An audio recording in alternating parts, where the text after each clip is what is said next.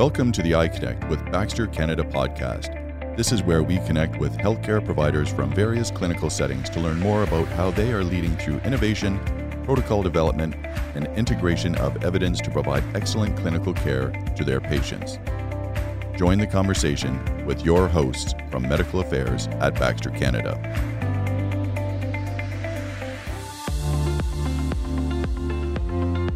Hello, everyone. Welcome to this episode of iConnect with Baxter Canada podcast. My name is Michelle DeGloria. I am a registered nurse and a medical science liaison supporting the medication delivery team at Baxter Canada, and I will be your host for this episode. As always, our goal is to bring you interesting and relevant topics that influence your day to day practice as a clinician. I'm excited to welcome Dan Landry from Moncton, New Brunswick. Thank you for listening. For this episode, I am joined by Dan Landry. Dan, would you be able to introduce yourself to us and uh, describe your current role and your experience? Sure. So, yeah, my name is Dan Landry. I'm an infectious disease pharmacist at the Georges Dumont University Hospital Center in Moncton, New Brunswick.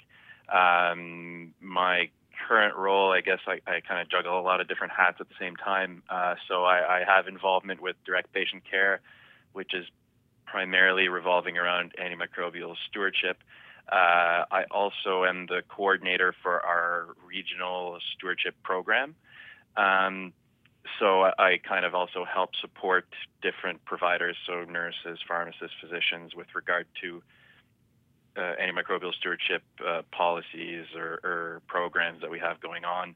Um, I, I, guess I we, we kind of talked about this before recording started, but I've also decided, since I'm not busy enough apparently, that I should uh, start my own website. Uh, during the COVID pandemic, working in infectious disease, I was bombarded by questions from friends, family, uh, random people I've never met on the internet, uh, asking me questions about COVID or treatments. And, you know, I'm sure everybody's well aware of the amount of crap and misinformation that's floating around. So I got tired of answering the same question, but I also found that I enjoyed science communication. So I decided to start my own website, teach myself how to build a website, and kind of build a website to explain healthcare topics, primarily sur- surrounding medications, but also disease states and stuff, in a language that's easier to understand because you know all, all your websites online are okay, but they give this kind of like very hard to understand overview of stuff. And I just wanted something that the average person could understand. So I started it. It's called rxplanation.com. I was very happy when I thought of that name. Uh, very I'm pharmacist. Cool. so when everyone else was learning to bake bread, you decided to uh, become a web developer. Excellent. Uh, yeah, although I mean, I'm not I'm not coding anything. I mean, it's, not that fancy of a website, but I was still pretty happy with myself. No, that's very cool. And we will definitely link that website in the show notes. So I encourage everyone to check it out and have a look. Um, what you will find with Dan is he's very open, honest, and has a great sense of humor. So thank you, Dan, for joining me today. Sure.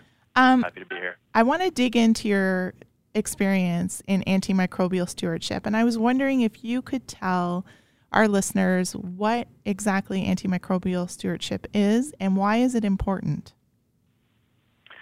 So, antimicrobial stewardship, I could answer this in a lot of different ways, but at the end of the day, it boils down to you want to make sure that somebody who needs antibiotics gets the right one at the right dose for the right amount of time.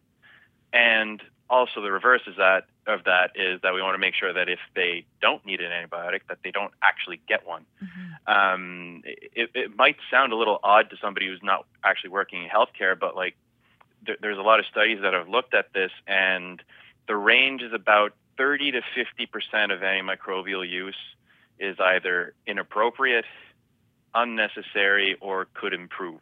Wow. So that's like a staggering amount. Um, but the funny thing of antimicrobials is that it's mostly overdoing it. So it's not like if you mm. say had somebody come in with a heart attack and you said, oh, 50% of them are poorly treated. Well, a lot of them would probably have very poor outcomes. But with this, most of the time is just we're overdoing it. Uh, when I talk to patients, I always use the example of, you know, if we give you something that's much too potent, it's like going rabbit hunting with a bazooka. Right. You will eventually have your primary outcome of trying to kill the infection, but you're also going to have a ton of collateral damage. So, so it, and the other problem, obviously, for, for anyone who who um, works in, in hospital, we, we talk about you know antimicrobial resistance. Well, overexposing people to antibiotics can lead to antibiotic resistance. So if I poorly treat somebody's high blood pressure, it doesn't mean that their neighbor's high blood pressure is going to be harder to treat. Right. But if I treat your urinary tract infection improperly, then your neighbor's UTI might actually be harder to treat. So there's this population level effect as well. So, uh, and it's not just an academic point. I mean, there's a lot of people around the world that unfortunately die due to these infections because they're mm-hmm. either hard or impossible to treat. And there's a, I know there's a report in the UK in the early 2010s that said if we don't do anything by 2050, there'll be more people dying due to a resistant infection than if you combined all deaths due to cancer and diabetes. Wow. That's, that's every year. And that's probably an understatement because they have actually upped their estimates lately. So it's probably even higher than that. So, um, yeah, we, we definitely need to do something, that's for sure. So that's where antimicrobial stewardship comes in. What would you say have been the greatest aha moments for you in this role? Was it, you know, what have you heard? What have you learned? Maybe what are the gaps in um, clinician knowledge around antimicrobial use? Uh, one thing that I was, I guess, almost saddened to hear is that irrespective of the profession, if it's pharmacists, if it's physicians, nurse practitioners, nurses, across the board, every single person fresh out of university or training has told me, "Oh my God, my knowledge of antibiotics is terrible." Wow. I, I, I don't think anyone has ever said, "You know what? I'm pretty comfortable with this." it's everybody seems to say that they're not comfortable with it. I'm not sure if it's a failure of the education systems, if it's just not prioritized. Because, like I said, if you mistreat these people, they're still getting better most right. of the time. So, you know, if I don't know if it's a sense, uh, um, I don't even know how to really say this, but like a promotional problem where we're not promoting the importance of it enough. But I think that's probably the most staggering thing is I've noticed that across the board, most people are really not comfortable with it, and their knowledge base is not that good. Um, I found that a lot of people just kind of memorize recommendations but don't really understand why they're like that. So that's why, like, I've always been a fan of people will will understand it better if they understand the why yes. behind things. Um, other than that, I mean, it it's been a really great experience so far because most people are very happy to have help when I go and am involved in a case and say, okay, well, actually, this might be better for your patient because they realize, you know, that that optimizing their antibiotics is best is best for everyone. Well, and I think that's one of the things as a healthcare provider that um, all of us go to work hoping to do the right thing. None of us want to go to do the wrong thing. So I imagine having you in that supportive role um, especially if I'm not feeling that confident in my knowledge or understanding of the best option, would be very reassuring. And I, I would think, given that your role is regional, demonstrates not only a local need for um, support, but a larger need. Yeah, and and I mean, at the end of the day, even if people don't want to do it, it's it's something that's required mm-hmm. to be done now. Where beforehand you didn't, like it was just a, oh, it would be great if you could do this. Well, now it's like Accreditation Canada. It's a required organizational practice. So I think that's what probably made it go more mainstream. Where unfortunately people just got forced to do it. Right. Um, I mean, I might be. Uh, I, am trying to think. I'm trying I mean, to think of the way to say it, but like I, it it, it might be best to just sometimes you, the carrot doesn't work. You have to go to the stick, right? Uh, for for people to do it. Yeah. No, and I think even if I go back in my head to um, my practice in in a hospital, it was sort of the early days of the introduction of an antimicrobial stewardship, and I know the challenges that our pharmacy department had on getting the buy in. So I do believe that probably you're absolutely right. Having more of a uh, regulatory expectation has undoubtedly benefited not only organizations, but probably also the end patients and any of us who could potentially be patients at some point in our lives.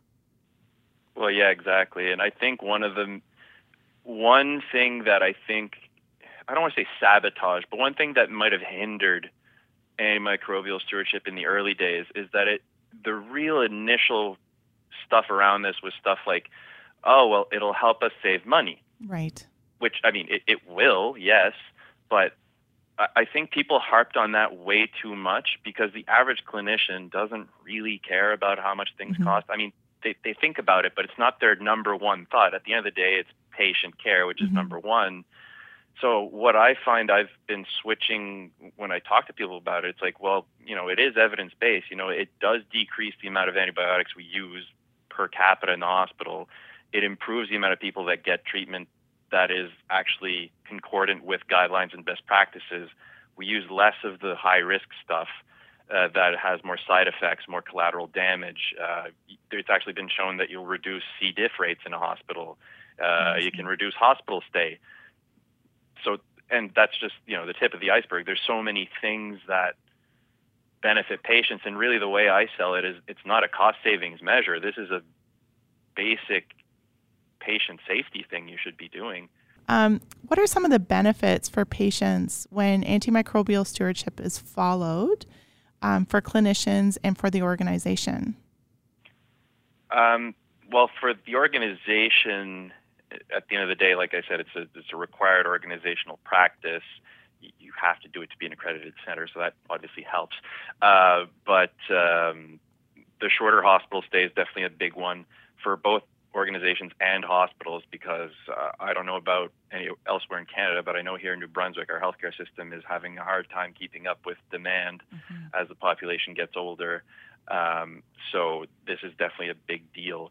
Um, but also, I think from an organizational point of view, it's important to realize that these aren't just you invest in it once and then it's done. Right. Um, you have to see this as basically decide how you want to spend the money. Do you want to spend the money on better care, or do you want to spend the money on improper care and all the consequences of that improper care?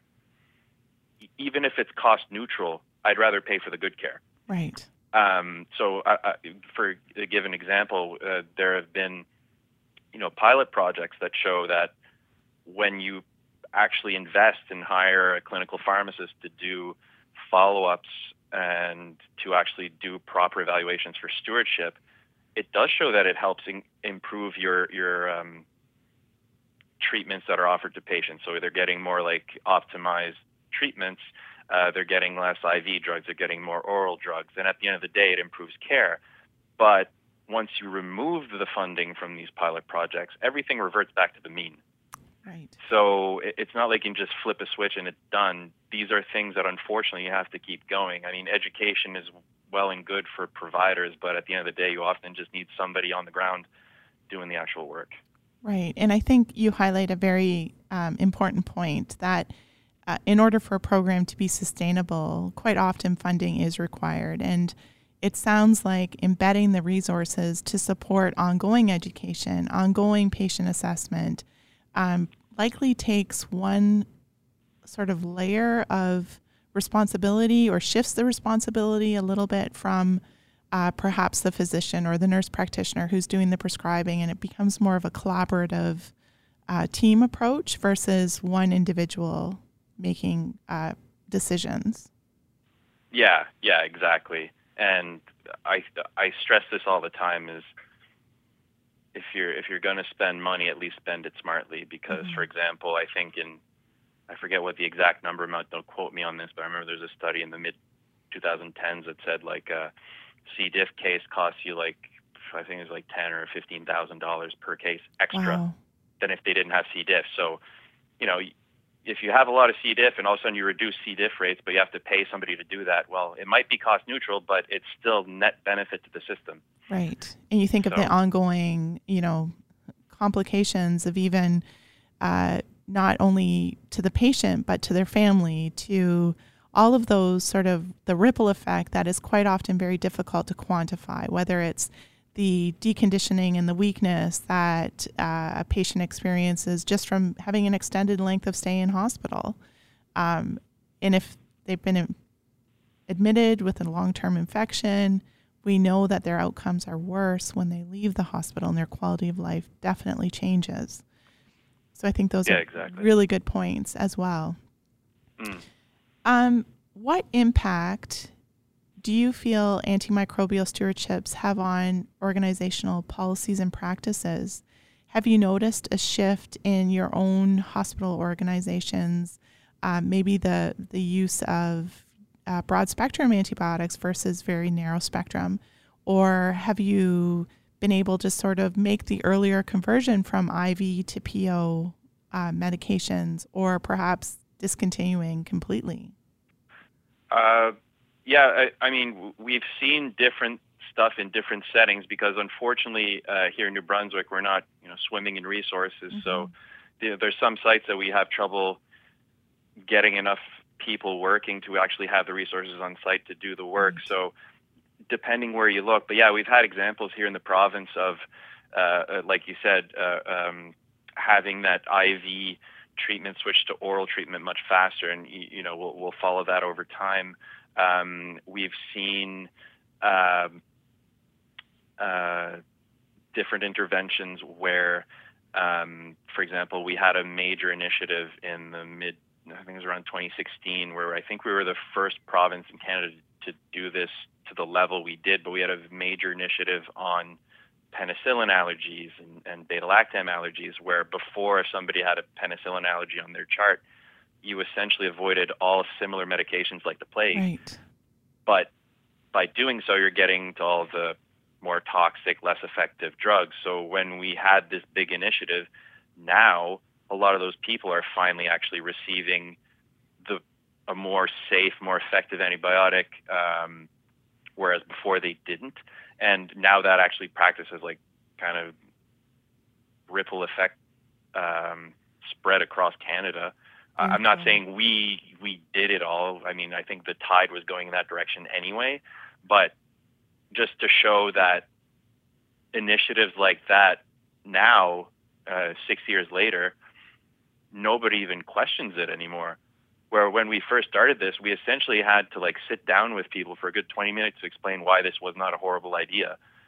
Um, mm-hmm. Whereas now everybody's like, oh yeah, of course, that's fine we don't even question it anymore. So it really it can have an impact on the culture, but I, I think we also had a lot of support from the top of the organization, which I think helps um, because it doesn't seem like you're just pulling against the group or trying to keep the tide from rising. Like yes. I mean, this way you have everybody kind of going the same direction.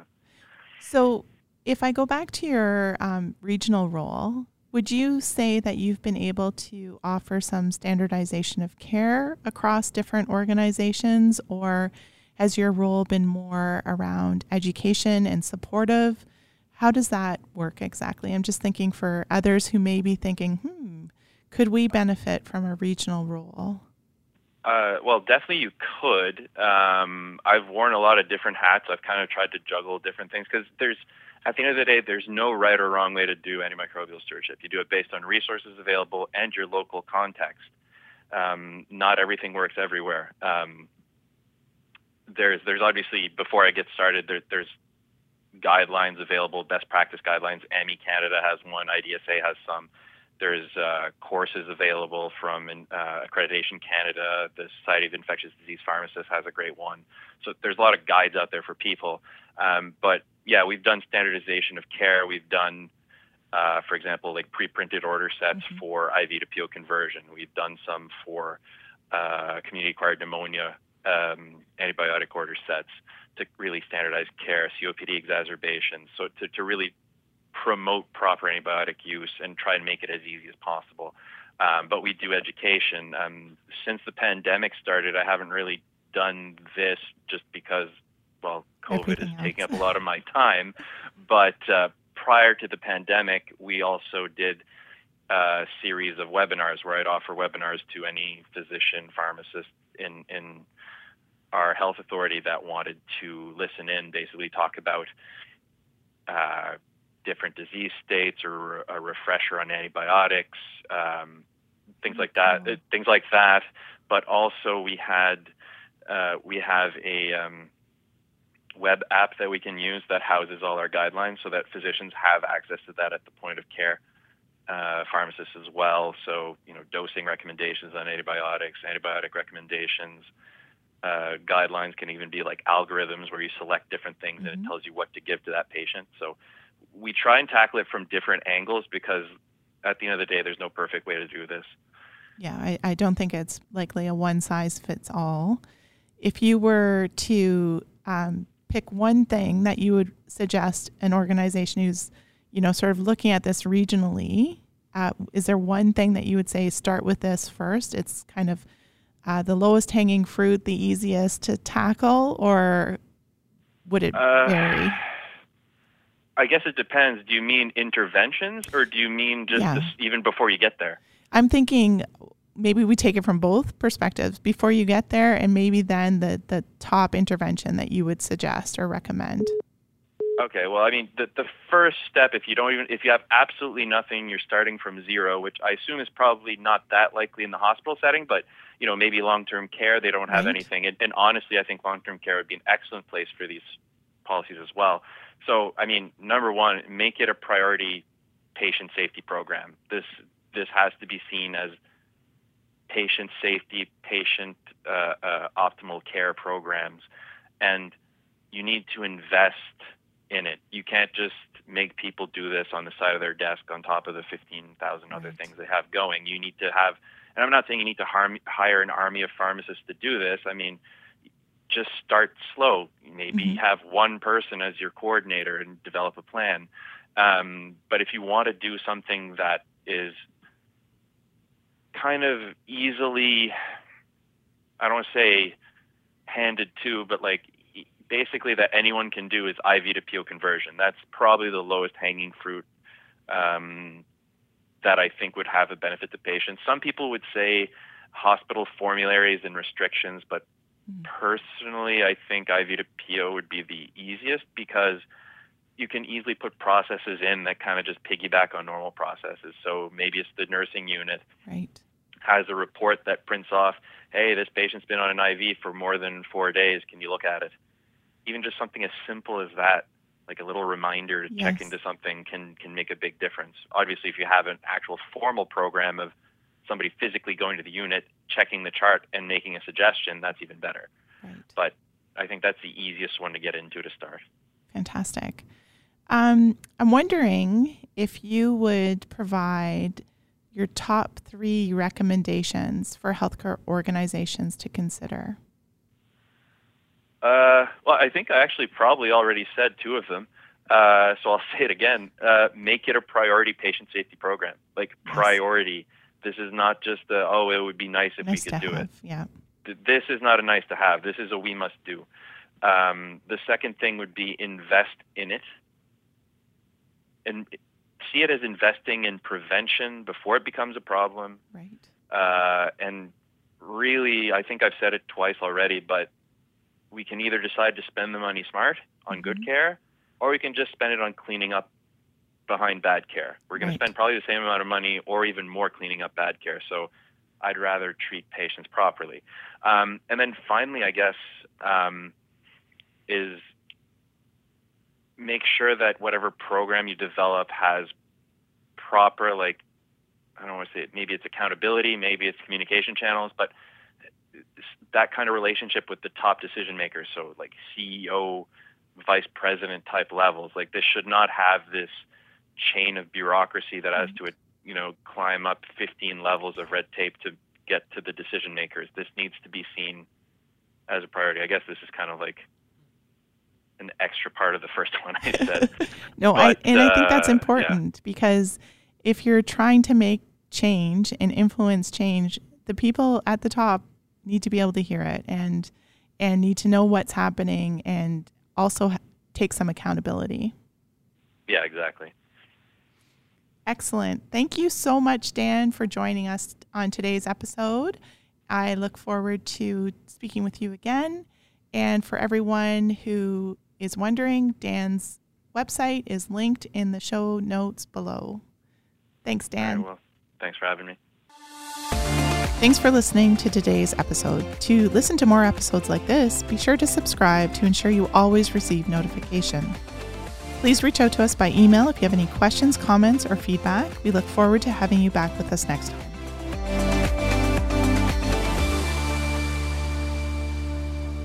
Thank you for joining us for the episode of iConnect with Baxter. All of the opinions and experiences expressed in this episode are those of the guest speaker and do not necessarily reflect those of Baxter Canada. If there are other areas of interest you would like to see included on future podcasts, please email those to iconnect at baxter.com.